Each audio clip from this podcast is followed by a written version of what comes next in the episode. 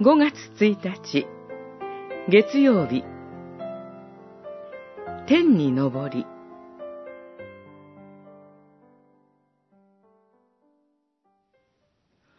こう話し終わると、イエスは彼らが見ているうちに天に上げられたが、雲に覆われて彼らの目から見えなくなった。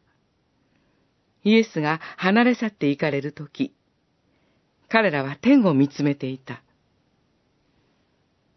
使徒言行録、一章、九節、十節。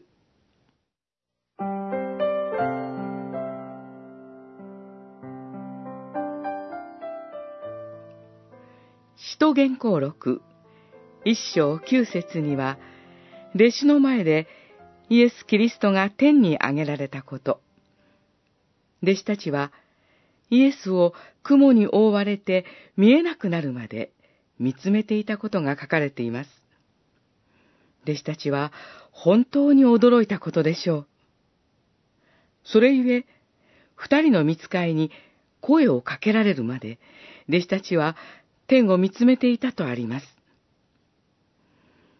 挙げられていく主イエスをその目で見たことには大切な意味があります。それまでにも、主イエスが神から使わされた救い主であることを教える特別な出来事が起こるということがありました。ヨハネから洗礼を受けたとき、天が裂けたこと。精霊が鳩のような姿で、主イエスの上に下ったこと。天から声まで聞こえたことがありました。これは、主イエスにおいて、天が、すなわち神の奥義が開かれたことを教えるためです。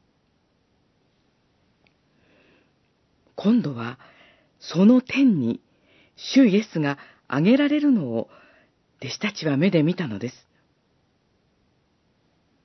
それゆえ、主イエスにおいて、天と地がつながっていることを確信したはずです。この後、教会が誕生し、道、真理、命であるキリストを証ししていきます。教会は目で見たことを世に証ししているのです。